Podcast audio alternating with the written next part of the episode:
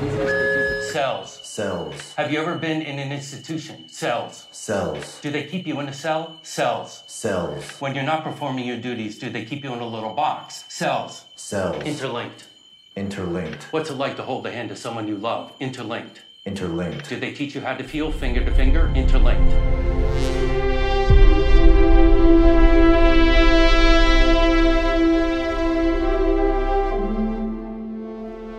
You're listening to Shoulder of Orion, the Blade Runner podcast. Welcome to Shoulder of Orion, the Blade Runner podcast. I am your host, Jamie Prater, and I'm joined by my co host, Patrick Green. And uh, today we are joined by film historian and Blade Runner guru, Paul M. Sammon. Welcome to the show. Hey, Jamie. Hi, everybody. How are you? And your co host, of course. I'm so sorry. And everyone who's listening, hello.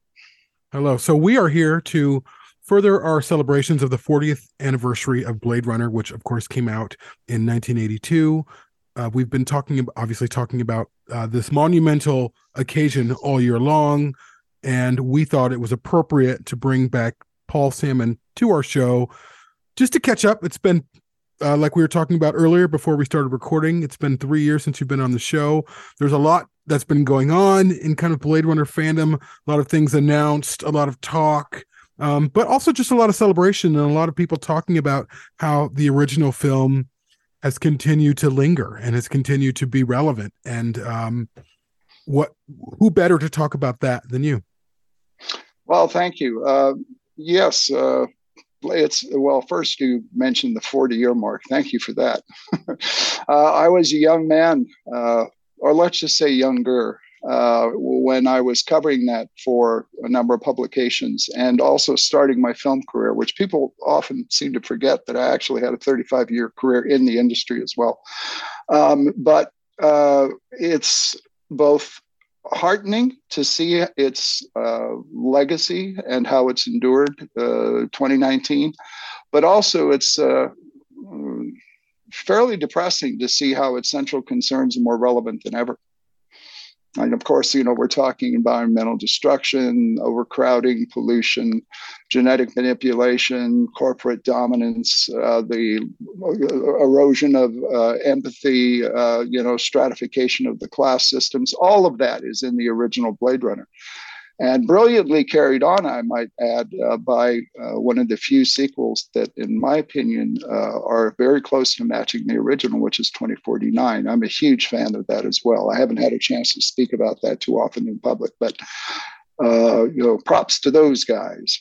But yes, uh, it's it's it's amazing how this uh, initial commercial flop has been so influential, and uh, you know it still endures. And you know, bottom line, it's a good movie. It is a good movie, you know. But before we kind of get into a lot of the themes that you just brought up in terms of how it's aged and and where things are now, uh, just because it's been a while since you've been on the show, and people might have people might know you only through Future Noir. Which again, if, if people haven't read that, uh, obviously, if you're listening to the Blade Runner podcast, you should have only. read that by now.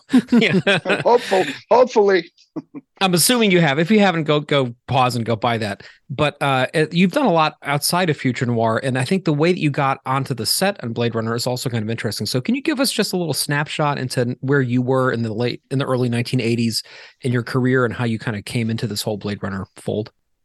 Well, uh, snapshots, as you well know, and anyone who's listened to me speak, are almost impossible. I, I, tend to speak in encyclopedia volumes, uh, which in psychology is known as logorrhea, or an inability to shut up. But I'll try. Um, briefly, uh, the first film I worked on was in 1971, and it was a film called uh, Silent Running, directed by Douglas Trumbull starring Bruce Dern, and about the last forests uh, on Earth uh, being in orbit because all of Earth had been concreted over. And there are three uh, anthropomorphic robots in that called Huey, Dewey, and Louie. And when I was in college, Doug Trumbull and uh, the producer of that film uh, came to my school. And I didn't have a film school, believe me. Uh, there were no film classes where I was. In fact, there were, it was interesting. There were only very few of us that were interested in, in cinema. Um, but anyway, he, uh, Doug came down, and uh, after his talk, which was to only maybe a classroom of 10 people, I came up to him and I said, you know, wow, I really liked your slit scan work. And, you know, I'm really familiar with all of the problems you went through on the Andromeda strain. And he stared at me. And you have to remember that this is pre internet. And everything that I had learned, I picked up from reading and uh, gossiping with people. And uh, he said, wow, you're, you're, you're fairly knowledgeable. And I said, oh, well, I'm just enthusiastic. I love films and I know who you are. And he told me that they were shooting this movie called Silent Running, and he invited me up to work for free. Uh, and I wound up being on that for a few days. And one of my jobs was suiting up Huey, Dewey, and Louie. And uh, got to meet Bruce Dern, who was the uh, star of that film. And Bruce remembered me decades later. We also worked many years later on a film called World Gone Wild in Arizona. Bruce and I did. Um, but uh, that was my first exposure to the um, realities of on-set life. And uh, I was young and fascinated and uh, kind of like circled around it. But by the late 70s, uh, I had been working for Walt Disney in 1978, uh, promoting The Black Hole. And I was one of the first wave of what they now, uh, at least in marketing circles called genre marketers. And I, I, I and people like uh, Charles, Charles Lippincott Charlie and Jeff Walker and a couple of, Craig Miller, uh, we were all in the first wave of people who targeted fandom in terms of breaking news and hyping uh, films that were, you know, things like little movies like Alien, Star Wars, uh, you know, pictures like that. In my case, later Conan the Barbarian. I I did a lot of work in that field for varying studios. In any event, I was with Disney for about a year on that film, and then I uh, segued over to Universal because I had been uh, furiously writing as a freelancer throughout the 1970s to support myself and my who the woman who became my wife and who still is, thank you, 47 and a half years later. Um, congratulations. That's awesome. Oh, I, yeah, I, I, want, I wanted to say congratulations as well. That's fantastic, well, Paul. Wow. Well, I don't know. Congratulations is an odd term, but you know, for those of you who I realize it's uh, everyone's life is different and we live in a very fragmented society, but there's nothing like knowing another person as intimately as I and my wife does for almost half a century and still loving each other. That's pretty amazing. I just find, I find myself, well, I'm very fortunate in so many ways. And that bleeds right into um, being uh, assigned by Cinefantastique magazine, uh, which was very prominent in the 70s, 80s, 90s. Um, as sort of the gold standard of uh, film journalism about science fiction, fantasy, and horror. And uh, that and the Los Angeles Times uh, asked me to go to Spain to write about Conan the Barbarian. And so by now I've already had some, you know, I'm doing, I'm actually doing, working in two arenas as both a, a freelance writer and as someone who's an occasional studio employee. And um, went to Spain, got to meet Arnold, uh, was a, a dyed in the wool Robert E. Howard fan. First Conan story I read was in 1959, which is in Red Nail, called Red Nails. Um, and uh, that was in a Gnome Press edition uh, uh, called the uh, Sword of Conan. And anyway, um, got to see all that, wrote all about that, made some buzz about that, and then got hired by Universal to promote that initially, but then found myself uh, rapidly being given a number of other assignments. Now we're talking about 81. And this is at the very beginning of 81. Now, Blade Runner is overlapping with this because this is why I talk in encyclopedias, because even though I'm trying to give you the short version, this is all interlinked to quote 2049. Interlinked. Interlinked. Um, that uh, I had met Philip K. Dick as a fan of Phil Dick. Also, I wrote, uh, read one of his short stories in, I think, the late 50s called The Father Thing, which is a very atypical Dickian short story, horror really. Um, but uh, always fascinated with him. Met him for the first time in '73 at a, a, talk he gave at uh, Fullerton College, Cal State Fullerton. Uh, did the same thing I did with Doug Trumbull. Came up afterwards, introduced myself. Uh, then all of a sudden, I started to find myself suddenly sort of meeting people who were involved in the nascent convention international national network. And uh, i kept going to conventions and running into phil. He, he was agoraphobic. He didn't get out much but he did occasionally. And um, by the late 1970s he and i were edging into a friendship as opposed to just an acquaintanceship.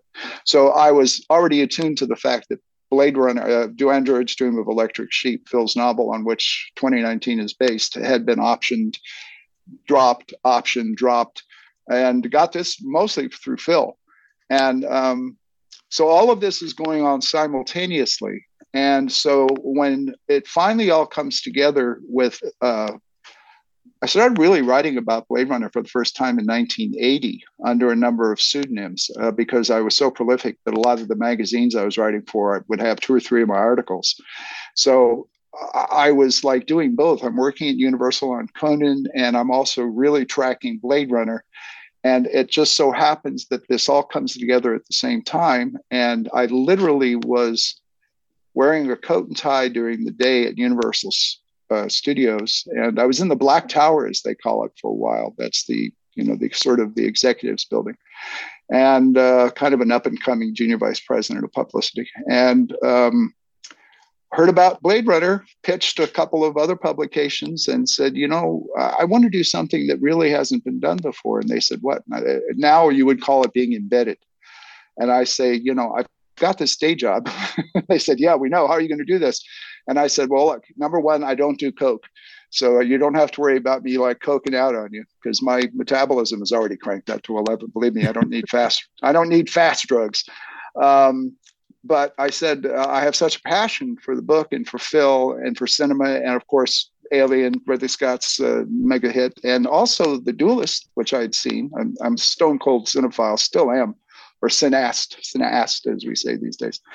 Um, so all of that came together, and uh, so uh, while I'm sort of covering Conan, uh, I'm and, and pitching it, I'm simultaneously being over the hill at night and whenever I can get away on the set of Blade Runner.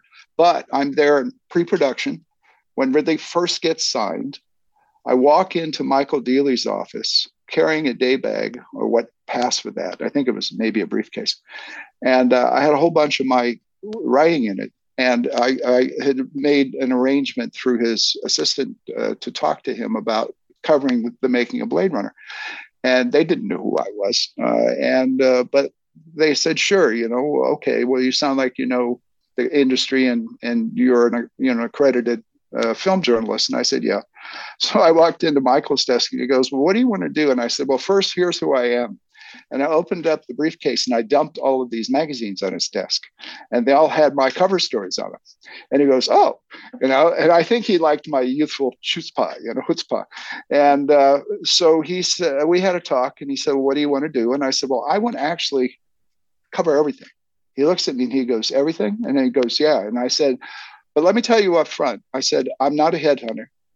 I said, I'm well aware of this trend of what was then called the new journalism. Tom Wolfe and all those people where the journalist becomes a star. I said, I'm not the star. It's this production that's the star. And he kind of reacted to that positively. And he said, Were you going to tell tales? And I said, In terms of having an agenda, no, but I'm going to be as balanced as I can without being in court for the rest of my life. he laughed at that. And he introduced me to Ridley. And Ridley had just literally been hired. And uh, Ridley and I spent about three hours talking that very first meeting about everything except Blade Runner.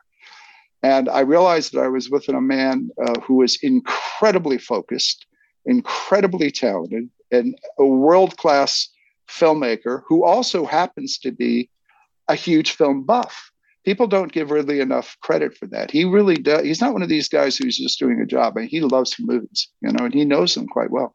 And we got off into a whole thing about film noir that didn't really venture into the noir aspects of what became Blade Runner. So that's how it all started. So I was literally during the day at Universal, coat and tie, and then whenever I couldn't, I used to sneak off the lot all the time. They started getting mad at me. They'd go, "Where's Sammon? You know, he's over at Warner Brothers. Why is he over at Warner Brothers? You know, that kind of thing." um, but I spent I spent a lot of time on that production, uh, virtually every day, really, when you want to get down to it, because we were so close to each other. So that is how it started. And um, then when it came out, it flopped. I was just so. At first, I was as exhausted as everyone else had been on that movie because that movie really beat everyone to their knees. It was a very brutal shoot on many levels. And So when it came out and it died, I went, oh, this is too bad. Oh, well. And then maybe within a week, two weeks, I went back and saw it again and again. And understand, I'd already seen four or five versions of it as it was being cut during post production. And I said, no, wait a minute. You know, Paul, your initial instinct was correct. This is a gem. And it really needs to be maintained, and people need to hear about it. And so, thus began, you know, what turned out to be a 40 year adventure on this one particular title. So let me ask you, uh, as we talk about the 40 years, and of course, there's been um, events happening all over the country. I know yourself and uh, another friend of ours, Charlie de Lauzirika, you guys were all in Savannah, right? With um, uh, no, I unfortunately I was not invited. Oh, I thought you were there for whatever reason. No, no, but uh, no, they it was it was a nice uh, event. That was a red carpet event, and very rightly so. They invited people who were actually um, uh, uh, participants in the making of the film. Got and it. that was jo- Joanna Cassidy, uh, of course, Zhora, Michael Kaplan, one of the costume designers, wardrobe, Charlie De La of course, Final Cut producer and director and producer of Dangerous Days, that wonderful documentary, the definitive Blade Runner documentary. Mm. And then um, uh, let me see, uh, David Snyder, of course, uh, the art director on Blade Runner. So, you know, and I've seen that online, uh, but they, yeah. they offered me a they offered me a press pass. And uh, I, I laughed and I said, folks, I haven't done press for 30, 35 years. Uh, but that was, you know, who cares? I mean, it was a, yeah. it was a great, it was a great event and it did quite well for them. So I'm very happy for them. Yeah. Yeah. That's so, but it leads me to my question again. We're 40 years in. What, what does anything continue to surprise you as you continue to talk about this film, which you've been talking about for a long time? are you as excited about it now as you were then um, and not also within the context of talking to people who maybe haven't spoken to you before and people who are reading your book like what keeps it fresh for you well that's an interesting question um, i am so irrevocably tied to this motion picture at least in one pop culture channel because i actually swim in a lot of different pools and that's something that people as a whole do not realize. Um, for instance, I mentioned Conan the Barbarian. I mean, I did a book called Conan the Phenomenon for Dark Horse Books, which is the whole history of the Conan character. And you say that to a Blade Runner fan, and they go, "What?" You know. And uh, then I say, "Well, you know, I was the guy who did uh, Return of the Living Dead, and you know, and and made uh, Orion Pictures actually give it a production, I mean, a publicity budget because they were just going to throw it away." And people go, "What?" And then I say, well, you know, I was on Dune for a year and a half, David Lynch's Dune. And they go, what? So, yeah, you know, I mean, it's Dune is another one that's followed me, like Robocop, which I also worked on, Starship Troopers, which are I'm in actually for 10 seconds. Uh, so, what's interesting about Blade Runner is I, I saw its idiosyncratic originality at the beginning. And I was also very excited by the fact that not only was it at the time a ground groundbreaking visual aberration in terms of the sheer amount of visual information that poured off the screen, and it let the viewer discover that that that world building on his, his you know on their own. They had to use their optics and their brains and oral facilities to process all this information that was coming at you in a very non-traditional manner for that period of time. So in that sense as a film historian i'm always very excited on how influential that film has been. Personally um, it was uh, i was just so affected by the emotional battering that a lot of the people who were involved in that making of the movie. I was right there watching people being screamed at and, you know, fired and quitting and, you know, and, and having, so there was, uh, and also at the same time seeing these just overwhelming moments of beauty, like, you know, listening to Rutger do that final speech in Tears in the Rain and, you know, and uh, uh, watching, uh, you know, the T-shirt war where the crew hated Ridley so much, certain factions that they had a nasty T-shirt, and then he made his own nasty T-shirt, you know, and and it, all of that is background noise to the actual film itself for me. It's a generational rediscovery. I find that fascinating because I talk to people. I'm a talker. And as you might have noticed. um, but I, I'm always, uh, I'm a social person, and uh, when I'm out and about, which I tend to be, I, I travel a lot. Uh, I'm very blessed in that respect. Um, uh, both on the ground and in higher uh, altitudes, shall we say. And I'm always asking, do you know about this movie Blade Runner? And it just surprises me. It's always being rediscovered or discovered for the first time. So it's like it's never gone away from me. And yes, it has been um, an opportunity. For instance, David Snyder and I have gotten closer over the past few years than originally we once were. And um, Tom Southwell, uh, who I've known for a while, who is a great guy. And, you know, uh, then there are others like Joanna Cassidy, who, who has been a pal since 1981. You know, when she first came on during the final, you know, weeks of shooting. I mean, the Zhora stuff was all shot towards the end of production when things were really tense and uh, she and I are still friends. And Sean and I talked uh, back in June, I think it was, and uh, she's she's on a cruise now for TCM, uh, Turner Classic Movies, uh, and she's talking about Blade Runner. You know, so I just saw a clip just, of that today. Oh, did you? Yeah, yeah. Yeah, well, yeah. props to her. Props to her. I'm glad Sean is uh, is out there. Um, so for me, I mean, uh, the original agenda was again for me to cover the production, the real making, the genuine construction of a major motion picture, warts and all. And what's been what's been endlessly fascinating to me is that I've never reached bottom with that. I keep, you know, Vicky Rhodes, who was like the DGA trainee on that film. Uh, Vicky and I have connected again, and I haven't, I hadn't really seen her in decades. And uh, she has great stories that I'd forgotten about how Harrison uh, used to tease her all the time. And, and Harrison's a very funny guy, by the way, Harrison Ford. Uh, he's got this dry sense of humor, but he also loves practical jokes, not ones that are mean, that are just funny. He's, he's a very sharp man, Harrison. And, uh, you know, Katy Haber and I are almost like brother and sister.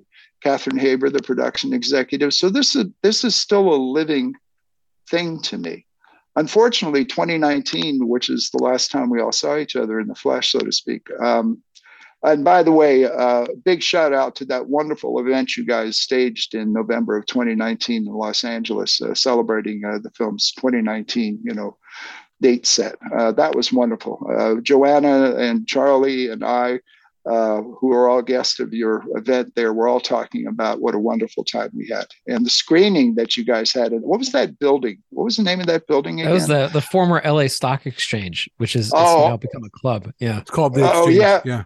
Uh, the exchange yeah it was it was wonderful venue because you know it was it had this weird gothic slash deco you know um, architecture. And i remember sitting up in the balcony and and watching the tears and rain speech uh, uh, you know and being reflected off of that bizarre baroque ceiling that's up there. There's all it's a very if you ever looked up to the ceiling of that building where, you, where the screening was there it has all these interlacing beams and you know reflective surfaces and whatnot. And it was like this kaleidoscope of color. And i'm going wow you know. How many i there's honestly there's maybe terry rawlings the original editor of blade runner has seen that film more times than i. And i know charlie de lauzirika is a close second but i without boasting i don't think there's anyone who's seen that film as many times as i have. I know every frame of that motion picture and i can still go and sit and be transported you know uh, with the with the extra knowledge of knowing that oh that's the scene where oh that, ooh, that's the scene where oh that's the scene where everybody was happy you know? And uh, so forth and so on. And Joe Joe Turkel uh, Joe Turkel actually. Um, you know getting uh, Joe was very angry with me for years because in the first edition of uh, Future Noir um, I spent a year trying to track him down and he had essentially retired. And he had so retired that no one could find him. And the buzz was that he was dead and uh, I put that in the first edition of the book with a caveat that said I was I tried to find him, I couldn't find him. The buzz is he's dead, but I can't verify that. Oh, he was so angry about that. Oh, I'm not dead. What do you mean I'm dead? And this whole Brooklyn side came out. But uh, for years, that was a bone of contention. But uh, towards the end of his life, uh, he and I became uh, uh, friends again, and he gave me quite a uh, quite a lot of information.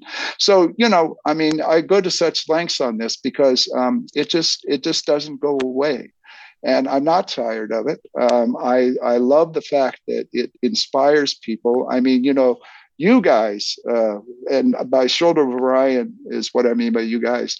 Um, I, I love having these intelligent, insightful, in-depth conversations about this motion picture, as opposed to the little sound bites that I have to do when I do other podcasts or, you know, or, or appearances because I do a lot of those. And um, this film is an endless well in many respects which is why I was so excited and pleased and staggered by the depth of 2049, because it, in its own way, that is not only a worthy continuation and a very logical successor to 2019, but it deepens the story in many ways. Uh, and uh, but taking the original themes and subtly playing with them, and you know, man and it's not just an intellectual thing i mean it's a very emotional both of those films are very emotional if you let yourself just stop thinking about what's going on you know why is it slow?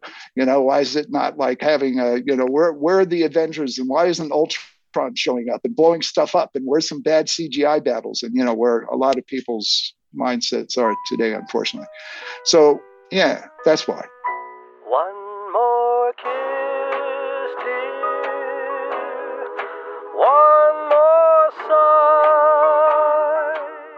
I, I think we should clear some space at some point tonight to talk about 2049 to get some of your thoughts on it because I, I think that's something that we would love to to get more into. But before before we do, and kind of as a way of getting towards that, you know, you're mentioning uh, Mr. Turkel, who of course was a, a pretty recent loss uh, for the Blade Runner community.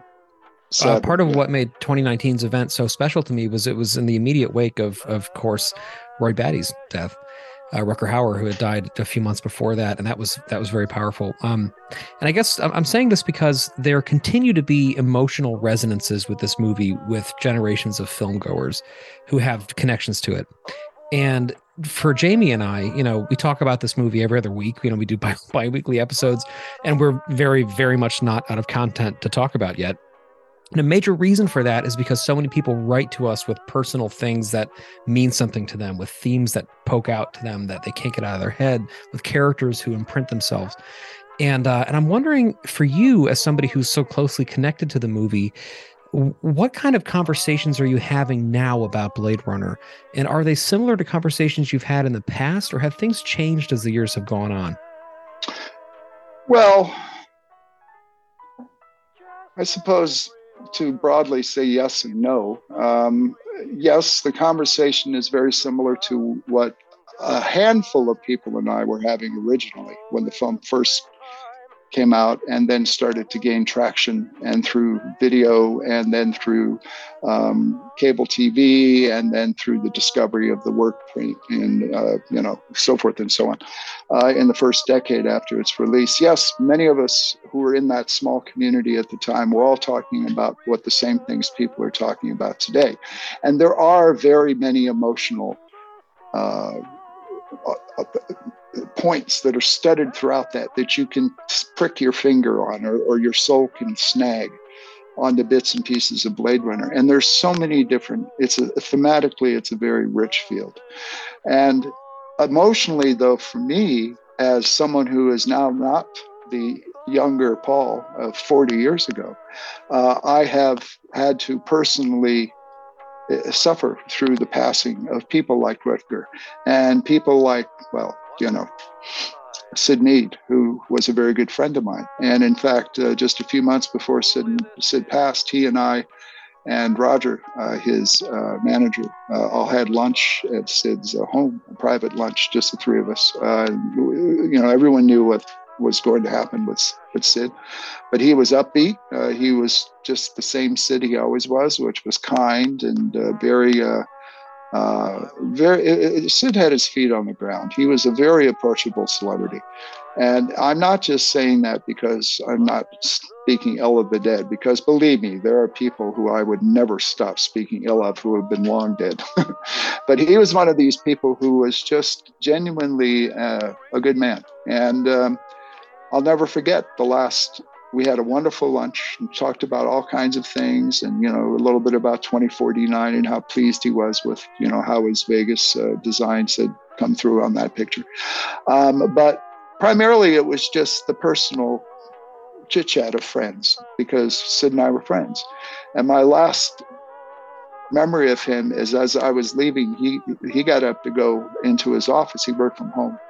And um, he was still working up till the moment pretty much that he passed. And um, he left us early, a little early, and then Roger and I were talking for a while. And I said, Well, I should go. And I get up and I poked my head into Syd's office. And there he was with his little rapidograph and he was drawing. And uh, he was just sketching away. And I said, Syd, I'll see you later. And he said, Me too, Paul. And a big smile. And that's my last memory of Syd Mead working and being friendly. And, you know, and so that's a wonderful thing. Uh, and then, of course, Rutger, Rutger and I, um, it Rutger, Rutger and I had a very funny relationship. I, we genuinely liked each other, but Rutger loved to cause trouble, and uh, in in a in a kind of uh, childlike and uh, way, not in a mean way, you know, but he liked to stir things up a bit. And if you knew that about him, he came back at him, you were fine. And uh, he and I um, both had a, a very uh, strong love of the sea uh, because I grew up in a Navy family in, in Asia and had gone across the Pacific Ocean in the 50s and the 60s on three week trips from uh, San Francisco to Manila many times. And then I, in the early 70s, uh, one of my other jobs before I had an accident that uh, physically impaired me so I couldn't do the job anymore. I used to be a commercial diver and I had a 40 foot work boat and I was diving in depths of 100 feet on what they call hookah rigs and harvesting stuff by hand underwater off of Catalina Island for a year or so. And uh, so, and Rutger was an old sailor, and you know he had been in the Dutch Merchant Marine, and he had a sailboat. He and I went sailing a few times on his boat, and uh, so we had that. In fact, um, to give a plug, uh, uh the revised and expanded edition of uh, Future Noir, which has the uh, black and white photo of Harrison running across the rooftop, um, which by the way was my cover, which is the one I submitted to them as cover. I let them get away the first time on the original first edition with this Starlog type of collage, which I always hated. And uh, one of the things, another thing that people don't know about me is I do have a bit of graphic professionalism in my resume. I was a CG supervisor on Robocop 2. And also, uh, I did a lot of paste up and uh, layout for magazines and newspapers. And so I had submitted a, a, a, photo of Harrison in that classic matte shot dangling off the girder above the street with the you know the, the matte painting that Rocco Gioffre and Matthew Yurich had both done, and uh, that was rejected by HarperCollins, but picked up by all the foreign markets. So I've always been very involved in my books. I don't only see them as textual materials. I'm very uh, uh, diligent about the visuals and the packaging and all that. Anyway.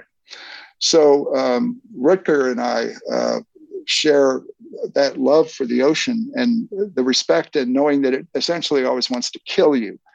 And um, that is in uh, a little bit of dialogue is in Future Noir, the last edition where Rutger starts grilling me. He starts interviewing me, and I keep trying to divert him. And he keeps saying, "Oh no, no, no, no! We've talked so many times. I want to hear about you." No, no, no. We're here to talk about you, Rutger. And he goes, "Well, I heard that you were a sailor, and I know, and your workboat was, uh, you know, a forty-foot old Chris Craft, wouldn't blah blah blah blah blah blah." And it's in there, you know, because I didn't edit it, and it's funny. So we had that kind of intimacy, and then for him to pass the way he did, which was quietly and without any fanfare, and uh, but that's how he was. You know, he had this AIDS Foundation, the Starfish Foundation, for many years that most Blade Runner fans were unaware of. That he was, you know, helping people in the Seychelles Islands uh, who had AIDS, and he was putting a lot of money and effort into that. So he had a very altruistic side to him. So we lost him. We lost Vangelis. We lost Larry Paull. You know, uh, we lost Brion. You know, James very early. Um, and, and Doug, uh, Doug, Trumbull also recently. Oh, of course, of course, yeah. Douglas Trumbull, and you know, so every one of those people I knew, and and in some cases very, very quite well. So I'm now getting to that point in uh, this timeline that happens to encompass my brief little existence with the billions of people behind me and the billions of people to come. Um, I'm at that point in my life where there are more deaths than births, and there are more moments of mournful reflection than there are of joyful anticipation. But that somehow all cues into Blade Runner because Blade Runner is not a musical comedy. You know, it's very melancholy. And it's really about, as I said in one of the essays that I wrote for a collection um, called uh, The Cyberpunk Nexus, uh, Blade Runner is, in my opinion, essentially about death. It's about entropy, the death of everything. And um, so now I find myself at a period in my life when that's coming home into my home almost daily. So, yeah. On the other hand, am I sitting around going, oh, you know, God, life is horrible? Life's always been horrible. you know, no change there. Uh, I'm non denominational, but the Buddhists have a wonderful f- saying. They say life is suffering. And yeah, but life can also be joyful. You know, life can be everything. And it really essentially hasn't changed in my 70 some years of life. Uh, I grew up under the shadow of the atomic bomb. And I've seen nothing but warfare my entire life. I've seen nothing but a steady degradation in the environment. I've seen nothing but an ongoing uh, cautionary screaming from those in the know saying we're overpopulated, our resources are dwindling, we're not doing this, we're not doing it. My entire timeline has been consumed with that. This is nothing new, folks. So, having laid all of that depression out in front of you, I would say that depression and despair are useless. I know I suffer from ongoing chronic depression. It's something I don't usually admit to, but it's something I've had my entire life. And, uh, but despair is useless because it just, what's the point? You know, what is the point of complete and utter despair? What you have to do, and I think Blade Runner in its own odd way celebrates that, is live in the moment, grab those four years in terms of what the replicants have, or however many hours you have when you are in existence and do the best you can. Do the best you can. Just accept what you have control over and ignore what you don't and just try not to do any harm. That's kind of the only wisdom I have after all these years. You know, try not to do any harm.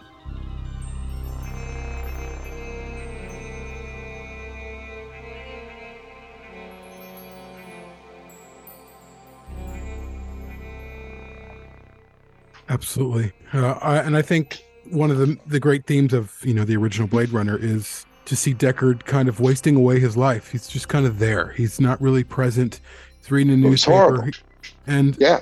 then by the end, he realizes through a series of events, and then the death of Roy Batty, that he needs to live. He needs to live a fuller life because life is short, and uh, mm-hmm. I think that's a, a, an ongoing lesson for us. Like, despite everything that's going on in the world, everything that's gone wrong.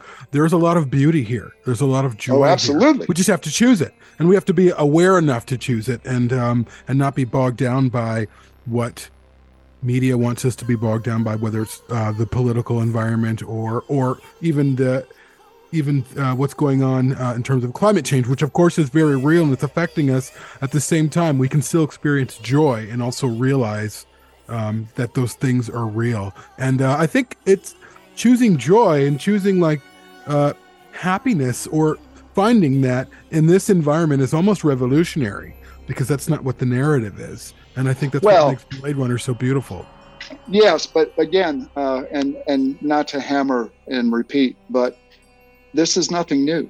Well, all we're all we're seeing now is that because the information systems have become so sophisticated, and because the uh, cyber world has become so compulsory and at the same time so divisive.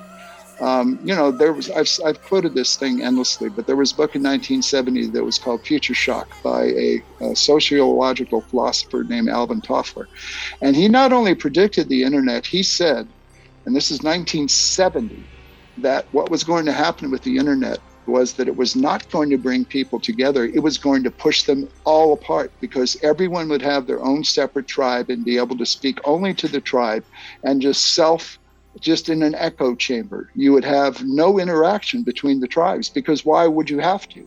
It would be so easy to just go over there and click onto whatever, you know, conspiracy group or, you know, political group or whatever, you know, and that's exactly where we are. And as far as the apocalyptic scenarios go with, uh, you know, the ecological collapse, in 1950, there was a very, very good book, which is still out there, called Earth Abides uh, by, uh, I think, I want to say Fred Mustard Stewart, but that I don't think he's the author. But anyway, it's called Earth Abides. And it was what we would call, now call a crossover novel. It's essentially an apocalyptic science fiction book about a strain of measles that mutates and wipes out almost the entire population of the earth. And it follows one man who happens to go off on a vacation in a cabin uh, outside of San Francisco. And he gets it and he almost dies, but he's alone and somehow he gets through it barely. And he has to spend months recovering up there. And when he comes back, the city of San Francisco has collapsed. Everyone's dead and it's already beginning to uh, all of the infrastructure is gone and the entire book is about this slow painful violent awful grotesque struggle to maintain some kind of just sustainability of and and 1950 so you know we're talking 73 years ago 72 years ago. None of this is new. The problem is is we're oversaturated you know? I mean and and it's very simple no one can conceive of this because we're all addicted to this. It's very it's quick and it's easy. This is the electronic fix i call it. It's very easy to become so accepting of the varying not only media outlets but the varying the varying camps the varying the varying principles of thought that are all swirling around there because communication has gotten so much more sophisticated and easy to tap into. To fall into the trap of making that your fix for the day. Walk away walk away you know? I mean i've walked i'm i'm one of the most political people you can think of. I was in the 70s i was out in the street getting my head cracked open by police and tear gassed by the governor of california. I spent a lot of time in jail on weekends with lots of other people because of the vietnam war. And i grew up in a military you know my father, as I've said before, was in military intelligence for the Navy, and I grew up knowing how the world worked on a very ugly level at a very early age. So I'm not a naive outsider. And yet I still find myself when I'm not being overwhelmed some days by just the sheer onslaught of awfulness, uh, I really find that life has not changed that much. It is still the same. The only anchors that we have, and this is going to sound terribly naive and simplistic, but really it's each other. We're social animals. We have a flaw in the DNA design. Uh, our, our, our tendency toward destruction has not balanced out with our tendency to create. They're both there.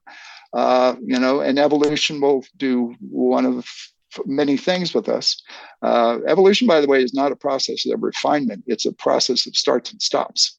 People always think of evolution as something, well, you know, you, it keeps refining and refining. No, that's not how evolution works at all. Evolution says, all right, we'll have this line go over here. Whoop, that didn't work. Bye. and you can, I mean, I'm oversimplifying, you know, but yeah, you know, George Carlin used to call us the, the great comedian of failed species all the time, and we are. Um, but having said that, we also have these very positive and benign qualities, and it's up to you. It's up to you. It's, it's no one else is going to do this for you. You have to be your own skipper you have to be, you know, the person who decides if you're going to be an Eldon Tyrell or if you're going to be a Roy Batty or if you're going to be a, you know, Rick Deckard or Rachel. It's up to you. You have the ultimate responsibility. What you have to do, though, is you have to be open. You cannot close yourself in a closet and just listen to canned announcements that tell you what you think you want to know. You have to think on your own. And that can be very lonely. It can be very contentious. And at times it can be dangerous. But if you want to live a full life, if you want to live a life of, of quality, and if you want to live a life of humility, you have to put yourself on the line. And uh, there are many ways of doing that. Sometimes it's as simple as saying no in a situation or walking away from something. Other times it's like, uh, you know, uh, putting your life on the line. And so it's it's all up to you, you know. And so um, as bad as things are at this point in the human journey, Um, we don't know what's going to happen tomorrow. We really don't. I mean, we can forecast, we can do our graphs, but who saw this pandemic coming? Who thought that we'd actually be living Earth abides, you know, 70 years later? I mean, it's the same scenario. You know, it's a mutated virus. And so, you know, no one knows. So everyone take a breath, you know, relax, go take a walk, you know, give your significant other a kiss, you know, sit down and listen to some music, you know, or, you know, just whatever you'd like to do, as long as it's not harmful to yourself or other people. Because that's the caveat. That's the great caveat, because there's where we shade into the other part of the human equal disequilibrium, right? So it's up to you.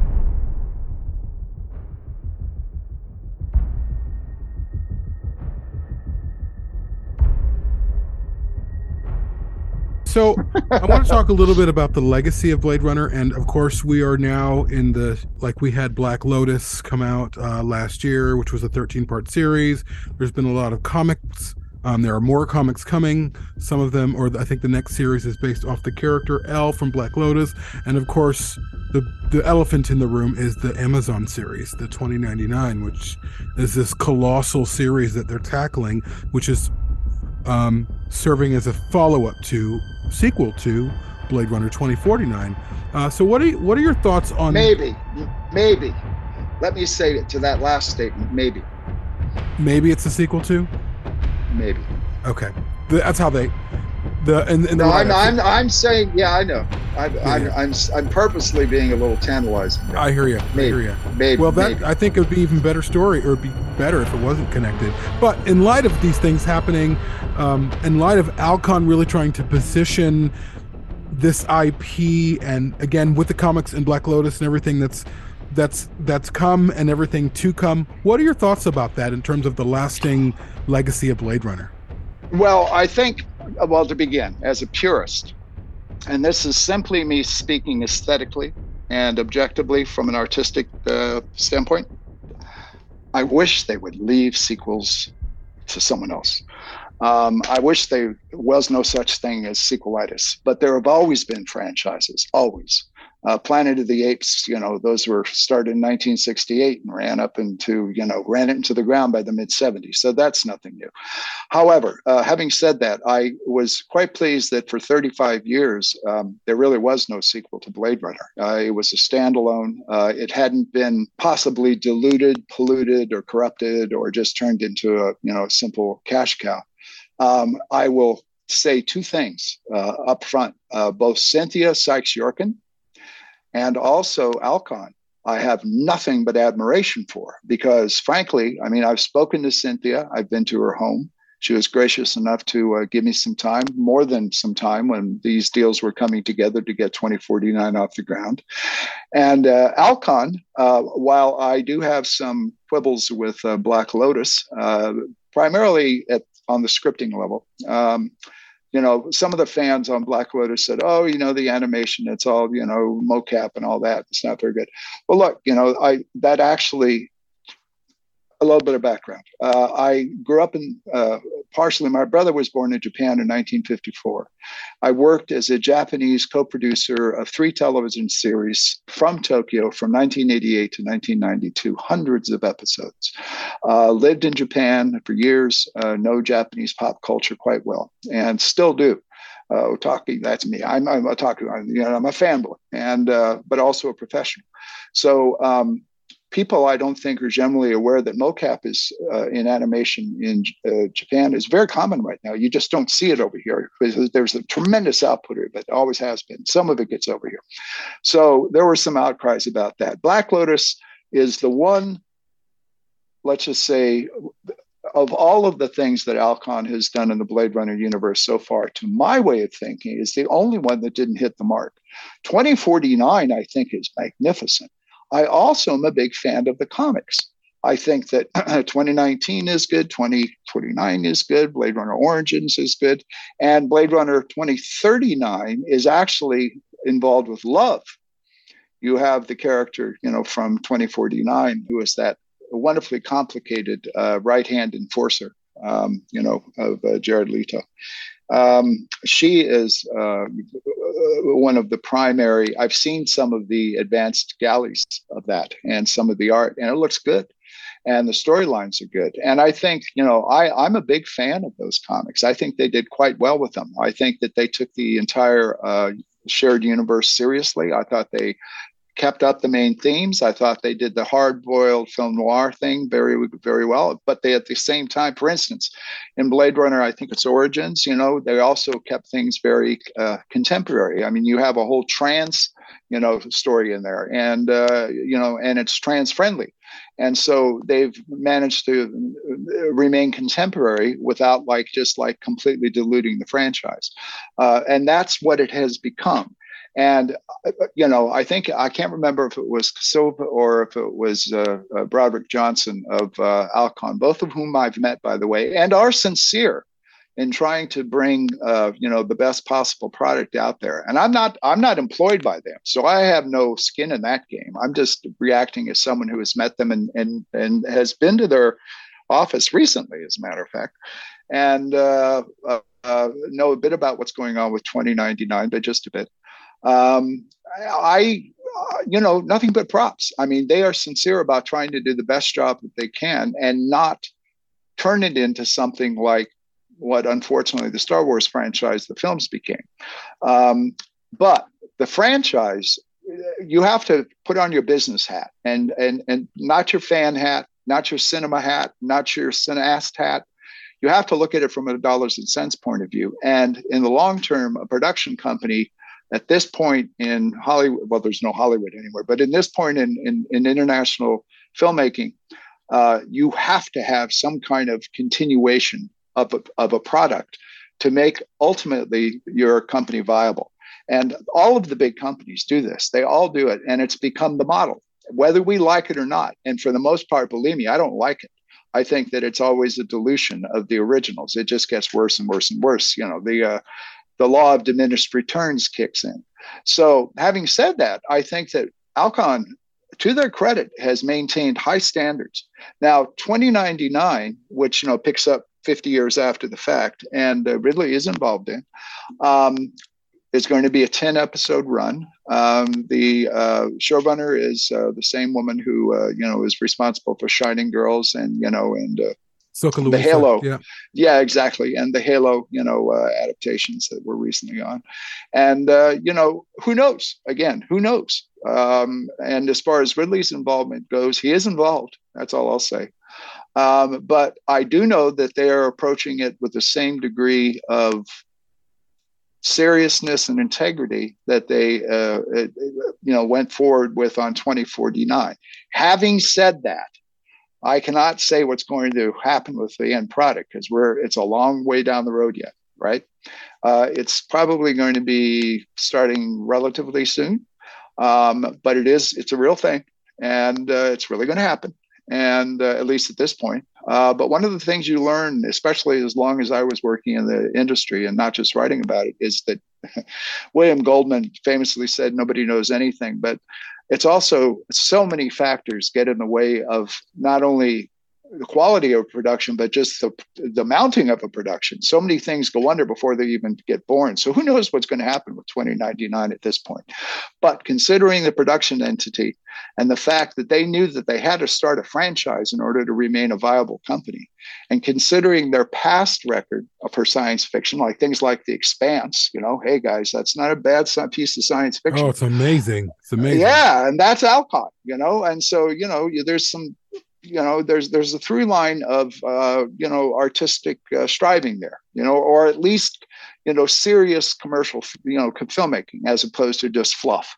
Um, so they have that on their their end. But you know they were they made a very um, realistic pragmatic move. They said look we you know if we're going to remain a business and we're and we were fortunate enough to get into the blade runner thing and believe me they worked at it um, then we are going to go for it you know and but in a but in a but in a in a monitored and intelligent and adult way i mentioned cynthia sykes yorkin cynthia sykes yorkin more than any single individual is the reason why we have the continuation now of the Blade Runner story. Um, she was Bud Yorkin's wife, and Bud Yorkin famously did not want to have anything to do with continuing the Blade Runner story. But he was not the only one. Uh, Jerry Perenchio, who, of course, was the other depending on your point of view, either the financier or the villain responsible for causing all the problems uh, artistically on the first Blade Runner. Perenchio was a multi-billionaire who, you know, the Blade Runner franchise uh, or the idea of it to him was just another asset, really. I mean, this is a guy who staged the Thrilla in Manila, you know, the the the uh, Muhammad Ali, you know, championship fight in Manila in the 70s, and so Jerry was a heavy, heavy hitter, and um, and it was Cynthia uh, Bud Yorkin's uh, wife, who for some period of time recognized what had been done with the original film and wanted to honor what had happened as opposed to simply turning it into a cash cow. And she kept after Bud and after Bud and after Bud. And Bud finally went to Perenchio. And the way that that business arrangement was that Perenchio wanted to be bought out. And they had to come up, they being Cynthia and Bud, had to come up with a, a, a, very sweet deal in a very short period of time. And Cynthia was the person who put that, helped put that package together and get everyone together. And there are other people involved besides Warner Brothers and Alcon and the Blade Runner Partnership. Um, there's a Canadian company that was part of it too. Um, but, you know, she is sort of the unsung hero and she's kept her involvement uh, back and behind the scenes. But you know, big props, Blade Runner fans Oh, this woman, which is interesting, a woman, um, in these days of gender um, questioning and uh, identity, and uh, you know, uh, uh, thank God, feminism, you know, still being with us, and and you know, this awful. Awful thing that we have in this country and the world of you know denigrating women and the whole minority thing, which Blade Runner also addresses. Uh, you know, she was very, very, very in, integral to getting what we saw come up on the screen in 2049. And because of that, then everything else that's come with Blade Runner. So Alcon and Cynthia Sykes Yorkin, big shout out. These, these are people who are really doing good things, in my opinion. Now, if Blade Runner 2099 comes out and it's awful, well, it's going to be awful, you know. but on the other hand, we'll see. You know, I mean, uh, I, that would probably get us into 2049, I would think, right? Uh, I was just about to go there, actually, if you would like to. And, and one other thing, speaking of uh, the legacy of Alcon and Cynthia Sykes Yorkin and others, uh, the Blade Runner RPG is officially shipping. Everybody, it, we had the creative director on our last episode, and because of COVID and supply chains, it was a little bit unclear if it was coming. But I got an email from Free League uh, yesterday that it actually is shipping, and so that's another huge, fantastic you know, yes. high level thing. I've been following. In. Yeah, I've been following. Yeah. Believe me, I follow. I, am you know, I don't know if they still use the term lurker, uh, but you know, in the digital world. But you know, I'm on. Believe me, I study a lot of sites, and uh, I'm, I'm plugged into a lot of different, uh, both, uh, shall we say, more traditional and under the radar and very private information sources. And uh, you know, I I haven't stopped stockpiling information on this motion picture and its legacy. So I am aware of all the varying spin-offs. And uh, I even, I mean, you know, I've got God, I can't tell you how many blaster replicas I've got here. you know, you can never have too many PKD blasters. Uh, no, we can hold on to a couple of those for you. Yeah, you can like. share them. You know? yeah, I even have the Harrison Ford signature one, and you know, but I've got I've got others too that go way back. So anyway, but that's just me. You know, I've been collecting for a while. So what can that's I say? I got, I got, I had a head start on a lot of people. So that's all that was. but this RPG is another example of something that was very carefully considered and they took a lot of time on, and it's finally coming out. So the reason I'm um, bringing this up is to get back to 2049. Something else, which, as you mentioned, took 35 years to to come out. What are your thoughts on 2049? And uh, oh, I, you know, especially I, I, given the original movie. Oh, I loved it. Um, you know, I, you know, it's, I, it's, safe for me to say now that uh, years before the actual release of the motion picture, or before the dribs and drabs of that very tightly secretive publicity campaign started to leak information about what this film was going to be concerned with and uh, its shape. Um, I was already privy to uh, some information that had been kindly shared to me by varying people involved in 2049. And um, so I was excited from the get go. because um, a lot, you know, honestly, Ridley really had a lot to do with the input on the screenplay for that. And uh, although, uh, of course, Hampton, um, uh, everyone probably knows the story by now, but uh, Hampton uh, had been working on a collection of short stories, which he collected under the title The Shape of the Final Dog and uh, you can still get that. And uh, the shape of the final dog itself is a Blade Runner story without the, any of the terms being used, so he could dodge, you know, any kind of legal rep- representation. Uh, but uh, he literally got a call out of the blue from Ridley and hadn't spoken to him for years. While a page of that short story was in his, he still uses a typewriter, was in his typewriter. And uh, Ridley says, "Hey, you want to work on uh, another Blade Runner?" And he goes, uh, "He goes, you got any ideas?" And he goes, "Sure." Wait a minute. He ran into the room and he started reading him what he was literally just writing. So how coincidental is that? I'm sure you've heard this story before, but that's a true story. And uh, you know, I mean, we talk about synchronicity. Uh, anyway, um, so uh, I was excited.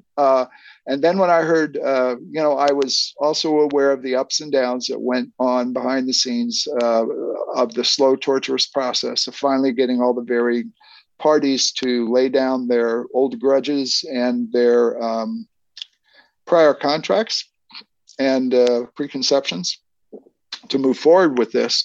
But then, as soon as I started to hear like buzz, like uh, Denis, you know, Villeneuve being, you know, uh, associated with it, and uh, and Hampton, you know, uh, uh, coming up with the treatment, and uh, which again I was aware of.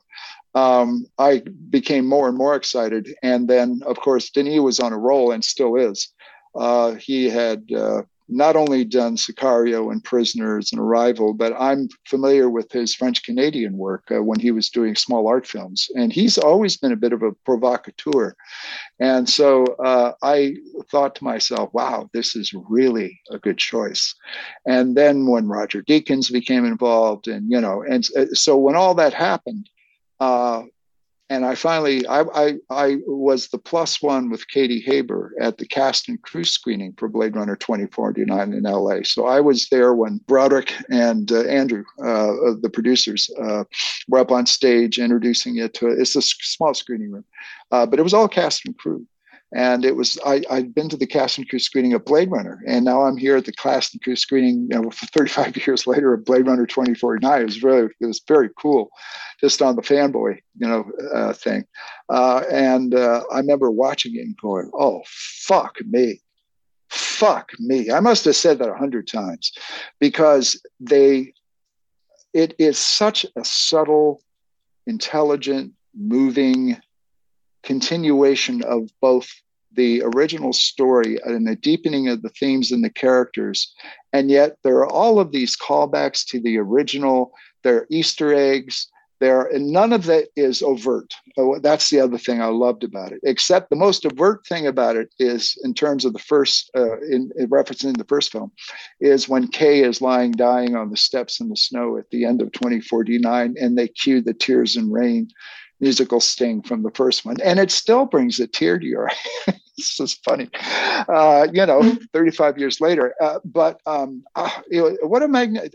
Uh, so I saw it a bunch of times, and I have a very good friend, Jon Davison. Uh, he's one of my best friends. He's the guy who produced RoboCop and Airplane and Starship Troopers, and he's a fan. He and I have known each other for donkey's years. We've known each other for decades and decades. We go to the movies together, and um, I said, Jon, I got to take you to see 2049. And Jon, Jon has got a massive film collection. Uh, in fact, uh, he supplies the Academy of Motion Picture Art and Sciences, but their prints, he and Joe Dante combined uh, have an incredible collection of 35 millimeter films that are stored in the Academy vault.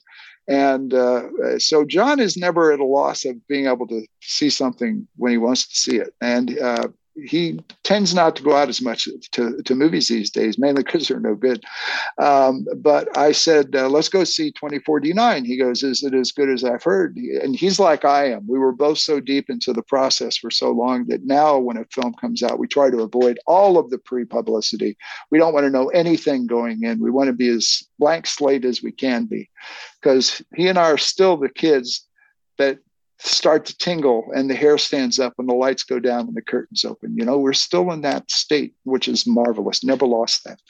Um, but he his one proviso was, I want to see it in IMAX, and I said, fine. So it came to IMAX at uh, uh, Grauman's or the AMC or whatever you want to call the old Chinese theater now because it keeps changing its name. Uh, and we saw it in IMAX. And uh, he said, I want you to talk. He's got a Jersey accent. I, I don't want you to talk. I don't want you to say anything. I never do. I'm the most silent movie going partner you'll, you'll ever go with. It's afterwards that we talk.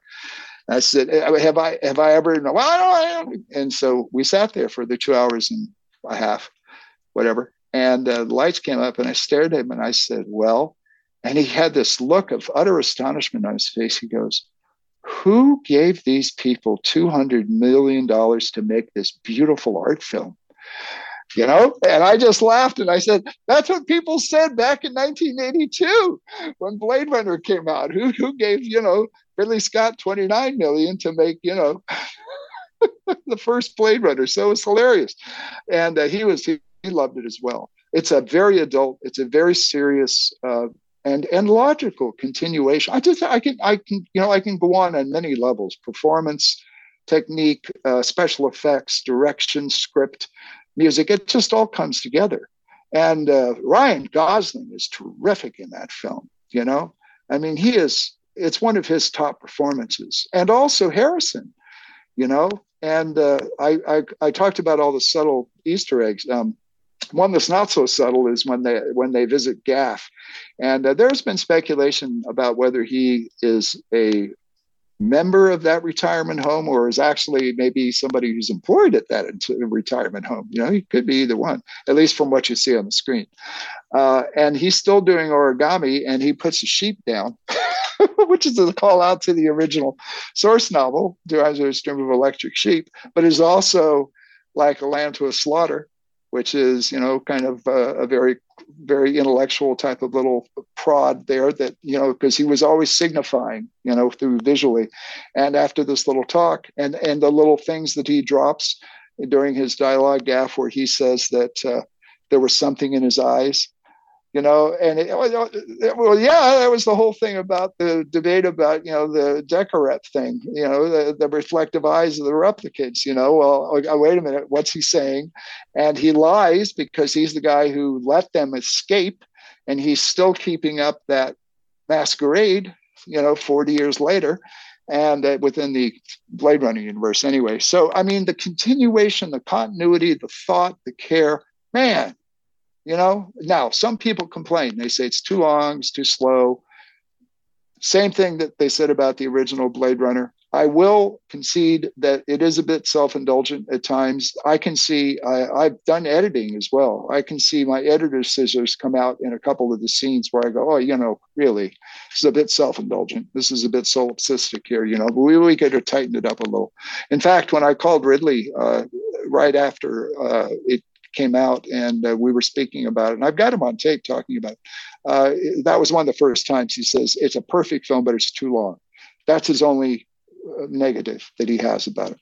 Um, I could stay in that world, you know, just as long as I did on the first one. Although the second world is so much bleaker, you know, I mean, it's horrifying, you know. Um, it flips so many of the first films focuses, though. I mean, the first film. Do you mind if I keep going like this? Because I've got a lot to say about 2049. I don't sure. We want to try and cut this at around five. Uh, well, five thirty my time. So. Oh, okay, so I got 11 minutes, huh? Okay. No, we um, don't like. You know, keep going. Minutes. Keep going. Yeah, yeah, yeah. Okay. All right. Thank you, guys. You're you're very kind for for a guy in his dotage, you know, who has to go find his wigs and his jammies and his my where's my hot chocolate with my marshmallows, you know. Fuck all that, by the way. Um, we live we live in such an age of society. That's one of, that's been one of my lifelong rants. Um, uh, but in any event, um, for instance, um, the whole idea, uh, one of the underpinnings of the film noir genre, although people use that term in a fast and loose sense because what we now identify is a group of films coming out post World War II or just during the beginnings of World War II, like for instance, A Stranger on the Third Floor with Peter Lorre in 1940, which is many academics now say was the first film noir, or you know things like Detour with the you know the the, the minimalist uh, noir, all the way up to the late 40s on location noirs like Naked City, or um, oh gosh, what's one with Richard Widmark, A Night in the City. Uh, there's so many of them. Um, all of those tend to cast the city in quotes itself as a major character and a destructive dark oppressive constrictive prison from which you cannot escape and blade runner 2019 does that very well it's you know people talk about that marvelous future society that's created in how grunge. Yes but it's a, a, 21st at least in terms of the story extension of the classic film noir trope of the city as an oppressive prison a dark place constantly raining slick streets dead ends shadows people standing in darkened you know i mean you know the, the whole expressionistic noir feel is one of darkness and or as i call it future noir you know uh, the dark future black future really to be actually completely uh, correct in translating the french black in the sense of just no light uh, so they took that in Blade Runner 2019 and made the city a central character, just like all the other classic film noirs. Now, there were exceptions out of the past. Uh, the Jacques Tourneur uh, film with uh, Robert Mitchum, excuse me, uh, that came out uh, in the late 40s. Uh, that takes place much of it outdoors in sunlight. And there are others that do that as well. High Sierra is one with Humphrey Bogart. Um, but for the most part, you know, you have people trapped like rats in these mazes. Uh, scurrying down dark alleys, you know, with like danger and despair and their own failings and their own lack of character, there's character defects leading them into bad decisions. Classic, that's Blade Runner. Okay, one aspect of it. 2049 kind of flipped that a little because yes, you do spend time in, you know, the LA of 2049, which is just it's like Beijing on a on the worst day imaginable. You know, I mean, it is so. T- it, there's that marvelous shot uh, uh, well, it's actually a, a, whole sequence. Um, when uh, Kay uh, returns to the city after retiring Morton, Sapper Morton, and discovering the chest with what turns out to be Rachael's bones under the tree, where he's going back to the police headquarters and uh, he's skimming this unbelievable jumble of not only you know skyscrapers but now everything is so congested. It's canyons. It's canyons that are so deep and yet very little light anywhere else in this massive city. One that's completely rain, smog, and and snow encrusted, and you know under salt by, by the ocean, they've had to build a seawall, you know, and so yes, they've got that aspect to it, but it opens up outside of the city. It opens up with Kay, you know, going into the outskirts and you see how denuded the earth has become. So, yes, now we're in open spaces, but you're still trapped which is interesting because it's thematically it's still making sense because you're trapped in a dead end environment you know i mean the, the vegetation is gone. You have to raise grubs for protein. There's a lovely thought. Um, Niander Wallace has come up a way of you know let's make uh, you know mealy worms you know that'll be for everybody. Yippee! Uh, okay. Um, but it's it's it's this con- logical continuation. And then you uh, it opens up again when he goes to las vegas which is this you know cinnamon cloaked you know radioactive miasma uh, with uh, hypersexualized giant statues, which is like kind of the logical endpoint of Vegas, which has always been known as Sin City, except for that brief flirtation with it being family oriented, which was a real joke. Uh, you know, Vegas has always been about, you know, just going and getting drunk and, and doing things that you shouldn't do. Um, looking for trouble, which you should never do, by the way, because you, you'll find it if you look for it hard enough. And uh, trouble is not a good thing to look for. Um, anyway, um, so you know it's interesting. Uh, Denis is a is is also an extremely intelligent man. Um, Hampton said it best to me once. He says, Denis is such a is such a gentle, uh, a polite, you know, courteous guy with a core of steel. And yeah, he is. I've met him a couple of times now, and unfortunately, the last time I saw him was at uh, Syd Mead's uh, memorial, uh, his uh, funeral service. Uh, but Denis flew in, and I flew in too, as a matter of fact. Um, but uh, he's he's a charming man, and he's high, uber capable. He's also he's also part of us. He's a geek. There's a big part of him that's a geek, you know, and I say that in a in a in a, in a not a pejorative, but in a positive sense. You know, everything that we love about being fans, he is. And but he's also an art film director, and he's also someone who knows human nature, and he has definitely his own point of view, and you can see it in film after film after film. And he was one of the he was a perfect choice to orchestrate what is a very complicated story, uh, and also is one about hope and the crushing of hope.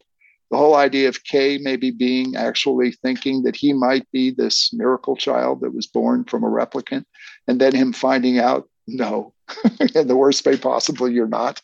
But instead of being bitter, completely disillusioned by that, he fights back. It's the spark that drives him to rebel finally you know there's that marvelous i mean there are many things that move me in 2049 but one of my favorite sequences is after everything kay has been through and uh, deckard has been kidnapped and subjected to that in my opinion rather second rate Rachael 2.0 that's not my favorite part of the film.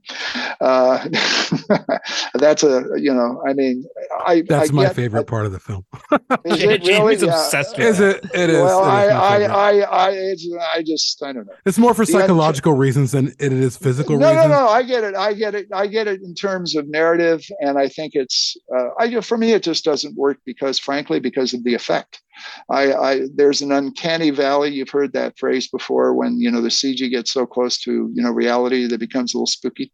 I just didn't think it looked like her or acted like her, even though, and you know, they did use Sean's face, but they didn't use her voice and they didn't use, you know, the real Sean. You know, they used a model actress who, you know, substituted for the body. Sean was on set for three days, essentially, and just got scanned and laser, you know, mapped and all that kind of stuff and mocapped. And uh, then, you know, they did their digital magic and it looks nothing to me like Rachael. I look at that and also the the emotional it, it, the scene doesn't work for me. I'm sorry. It just that's that's just it's one of the few No, I hear you. in the I film- hear you. uh, i'm not the only one that feels this way. I, this is what's is interesting about blade runner 2049 is that there are still just like there is in 2019 there are areas you can argue about you know? Uh, but that's just me. It's one of the few moments that just doesn't work for me. I think it's also a bit gratuitous but that that's just me. Um, but um, i boy did i lose the thread. Uh, okay yes. Uh, the moment that i just Luv i do love emotionally is that after everything kay has been through finding out that he's not the chosen one you know being almost killed by love beaten to a pulp losing deckard having his you know love of his life, which is a very interesting concept, an artificial human in love with a hologram. You know, I mean, there's all kinds of thematic and weird philosophical reverberations going on in there. Um, but after all that, when he's walking along that causeway and there's that giant nude joy advertisement that uses his name, and the look that comes into his eyes he says he that was one of my favorite moments of performance with Ryan Gosling because you can see him it, without going over the top when he takes a bandage off his nose saying that's it. That's it. You know that's the moment that breaks him. That's the moment when he rebels. That's the moment. And that has got such reverberations to me because it works on so many levels.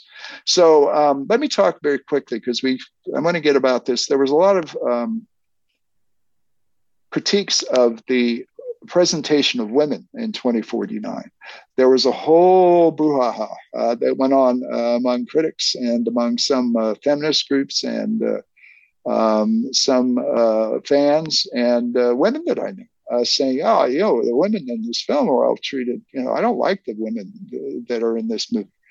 And my response is, "Well, it is not endorsing this what it is doing is Blade Runner 2049, in my opinion, is reflecting and savagely repudiating the second class and objectification of women in present day America and in the world in general. You know, I mean, uh, it, it, but people, then I say, but stop and think for a moment.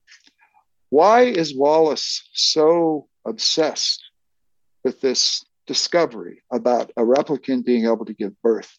Yes, he can colonize. Yes, he can now have an infinite supply of slaves without going through the manufacturing process and saving money. But isn't it interesting that a man essentially is furious that he cannot attain the miracle of birth himself? And people that I've talked to who have been open to that, at least opening gambit, will start to look at this film slightly differently and go, wait a minute. So, really, this whole film is resting on a feminine event about the miracle of birth, which is women, right? Now, you could say, oh, well, now you're just talking about motherhood. No, no, no, no, not at all. We're talking about the male frustration and the rage and the impetus, you know, and the whole patriarchy thing. It's all in there you know and, and so i find it and i think Denis said it something like that that people may be upset about you know how i've depicted the women of blade runner 2049 but i wasn't talking about 2049 i was talking about today and so i think that that's a very valid point you know and plus you know like the the performances and uh, Mackenzie Davis, who I haven't mentioned yet, she's terrific. All of the women in that are terrific, very strong characters very strong. And uh, the men are kind of schlubs, you know, until they finally turn. And let's face it, all of the men's stories are connected to the, our are, are, integ- are, are essentially pivot around the relationships they've had with the women in their lives. Deckard in terms of Rachael, Kay in terms of his holographic lover you know? So it's uh, you know joy Luv i mean also the way that they're named a subtle kind of clue you know about how objectified these artificial women have become. Um, the sex club that's there across from the noodle bar where you can just walk in off the street and have sex with a stranger which was the whole idea behind that. Um, you know those are intentional. Those are those are those are condemnations. They're not endorsements so I just wanted to make that clear because I think that there's a misunderstanding on some viewers' parts uh, that uh, that there, for some reason this is an anti-woman film, or even worse, it's a stereotypical rendition of women. I don't think so at all. And we've talked there. about this on a show before in terms of 2049 really is a film about Rachael if you get yeah of course it. like that's of the course. film completely revolves around her from essentially beginning to end now of course we have kay as the guide but every, she's the the name that's on everyone's lips she's absolutely her and her daughter her child are what everyone's looking for she is the key as as uh or she yeah she, is she the key? I think um, Wallace says, but yeah, yes, so yeah, yeah. so we're actually going to have a discussion about the depiction of women in both films eventually because we feel like it's a good. Yeah, we're prepping that right now. Yeah, it's it's yeah. It's, well, it's, then I'm ahead of the curve once again. Yes, you are. Yes, you are. no, you know what's also fantastic is that uh, the subtlety and also the um, harsh reality. Um, you know, uh, Deckard uh, has uh, lost his daughter, and interestingly enough, the child is female. So there's another one. Um, but um, also Kay is on the search that he thinks to validate his belief that he is the chosen one, uh, and it turns out it's not. That it's Stelline, uh, Dr. Stelline, who, ironically enough, is the person who implants artificial memories, and you know comes up with them. So that's a whole reverberation right there. But the very last shot in the film is well, there's two things going on. Isn't it interesting that this aberration, this biological impossibility, has a genetic defect that makes her be completely confined and cut off from contact, physical contact with other people. There's a whole statement right there. There's there's rich food for thought. But the very last shot in the film, does he touch her? When Deckard finally he just puts his hand on the glass, and there's a glass wall separating him still from his daughter. So it's a reunion without an embrace.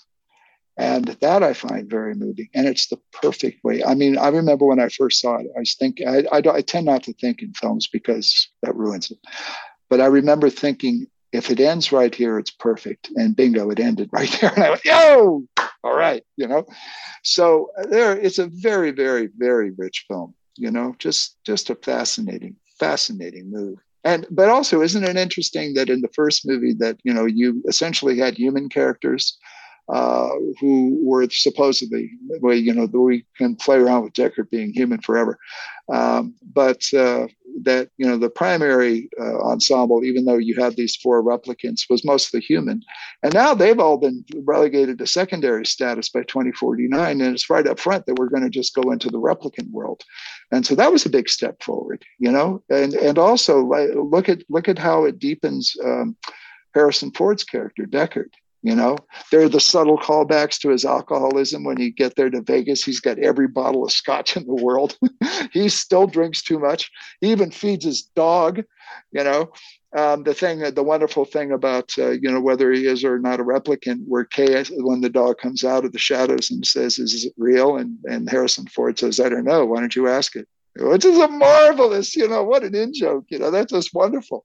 Uh, so there are so many. Uh, I could go on about this film, but yeah, uh, you know those two, um, the comics, and uh, hopefully 2099. You know, uh, unlike many many other franchises, I'm I am glad that it took 35 years for it to sit alone, the original Blade Runner, and uh, essentially whirl in its own beautiful orbit and be able to pull others into that dark and yet fascinating and and and so complex and moving world. Um, but uh, there was a man who I heard interviewed on TV a while back, and he's in his 90s, and he works at Nathan's hot dog stand on Coney Island, and he has been there for decades. He he's one of the cooks. That's all he does. He cooks hot dogs at Nathan's, right? He's a bit of a philosopher and uh, just a working man. I shouldn't say just. Uh, the world is composed of working people.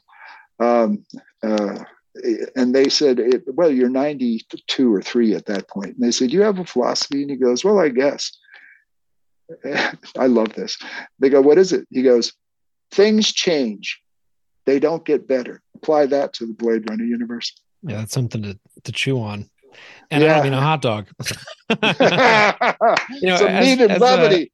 As, as, you as you were talking, I was thinking uh, a, a pretty common thing that we hear about on the show, and something that I've talked about quite a bit, is the feeling of inevitability as 2049 ends. How like uh, you're watching it, and we get the tears and rain cue, and we're like, oh, this has to be the ending of the movie.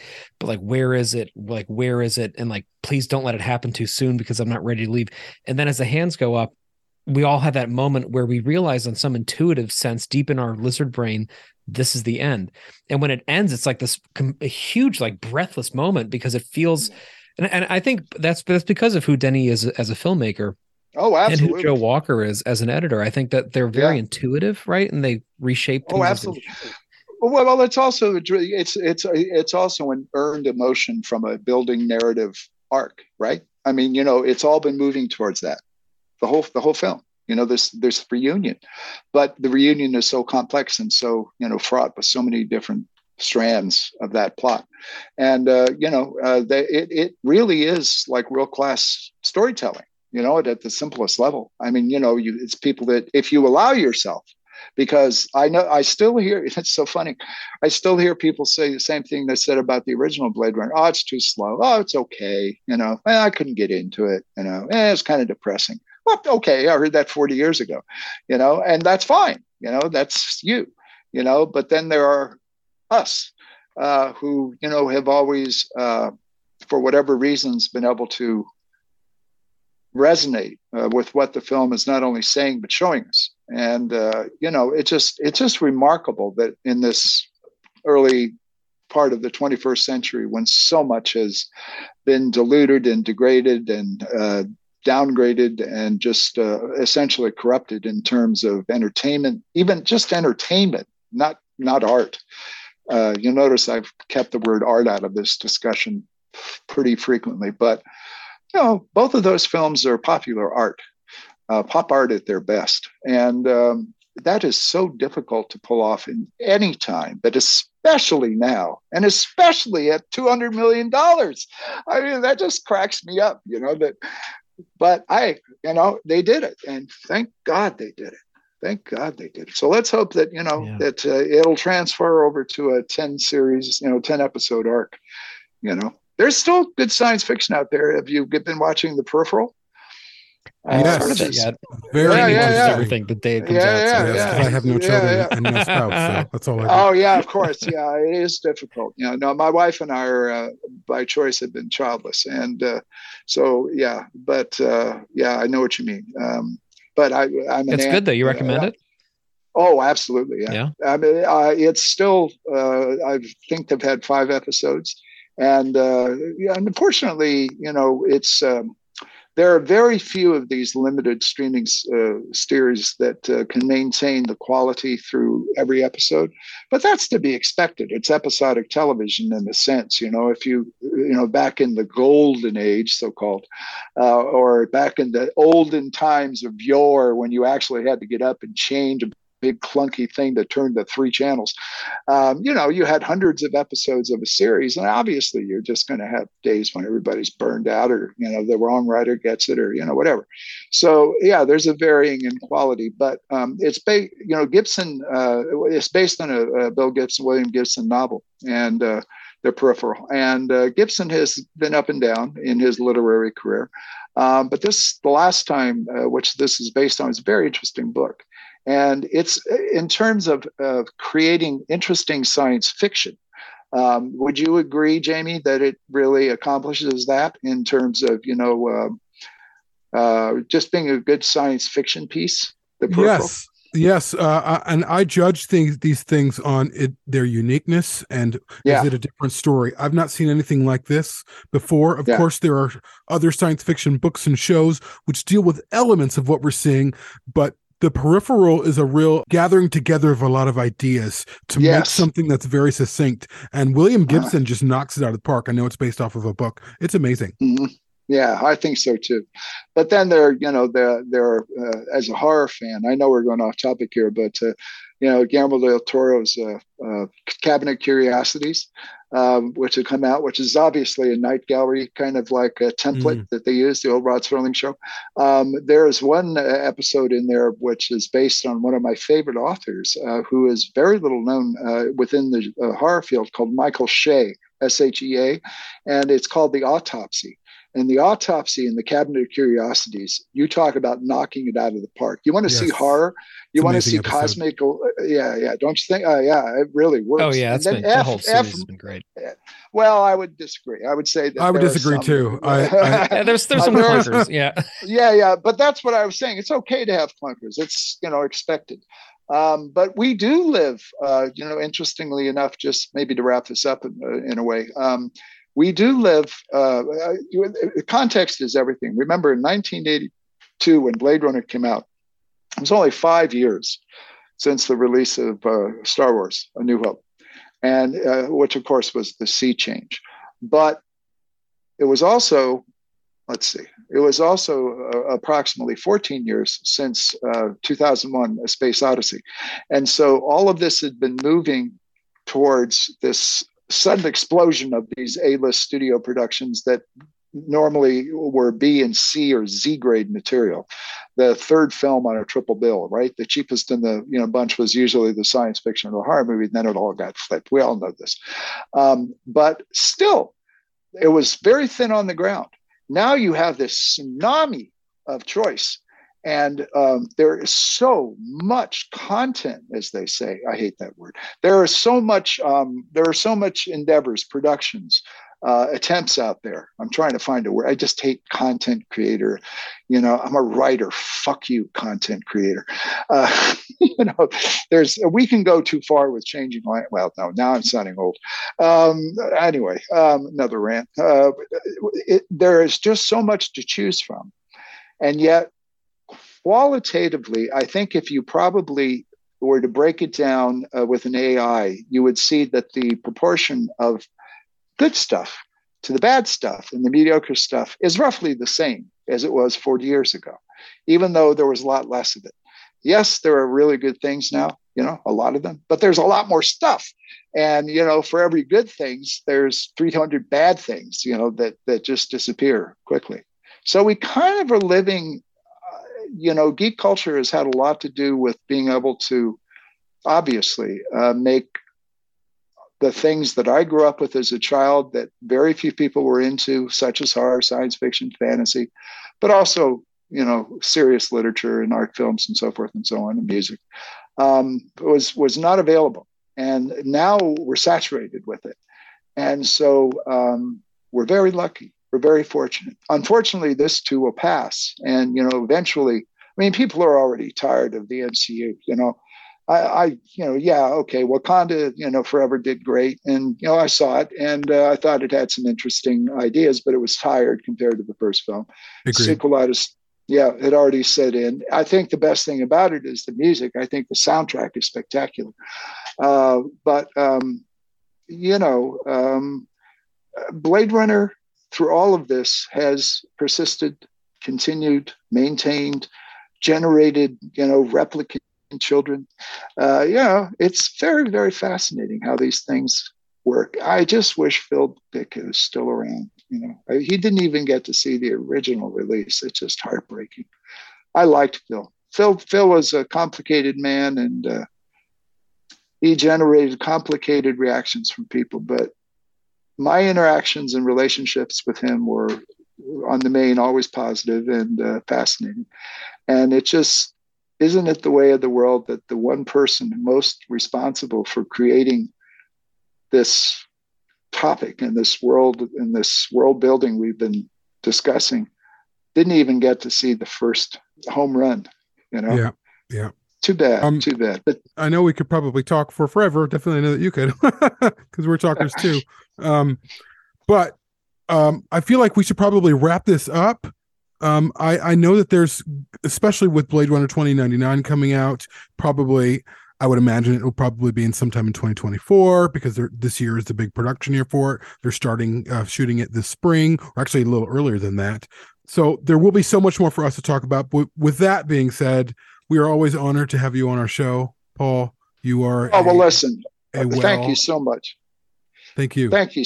Oh, well, listen, you know, uh, again, um, I, I, I've been known to appear on multiple outlets, and uh, you have always, uh, you being the collective view of Shoulder of Orion in terms of what is out there in podcasting about Blade Runner uh, is the gold standard.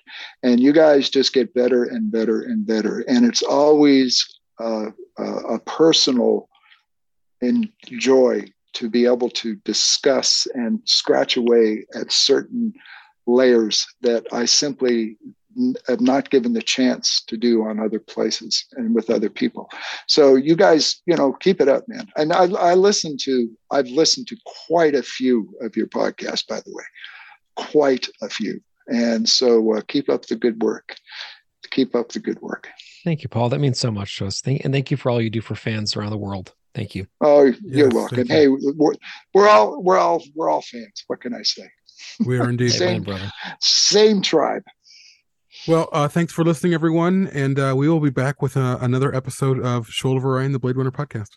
And happy officially 40 years. I think this is probably the Yes. last new Blade Runner 40 year episode we'll be doing this year. So happy And anniversary. honored honored to be a part of it. Thank you, guys. Thank you. Take care.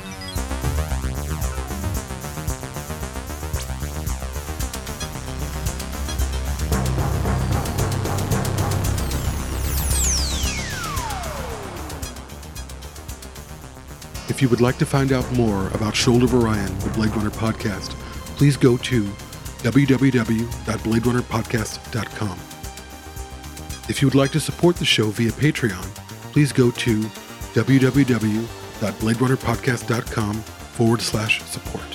Thank you.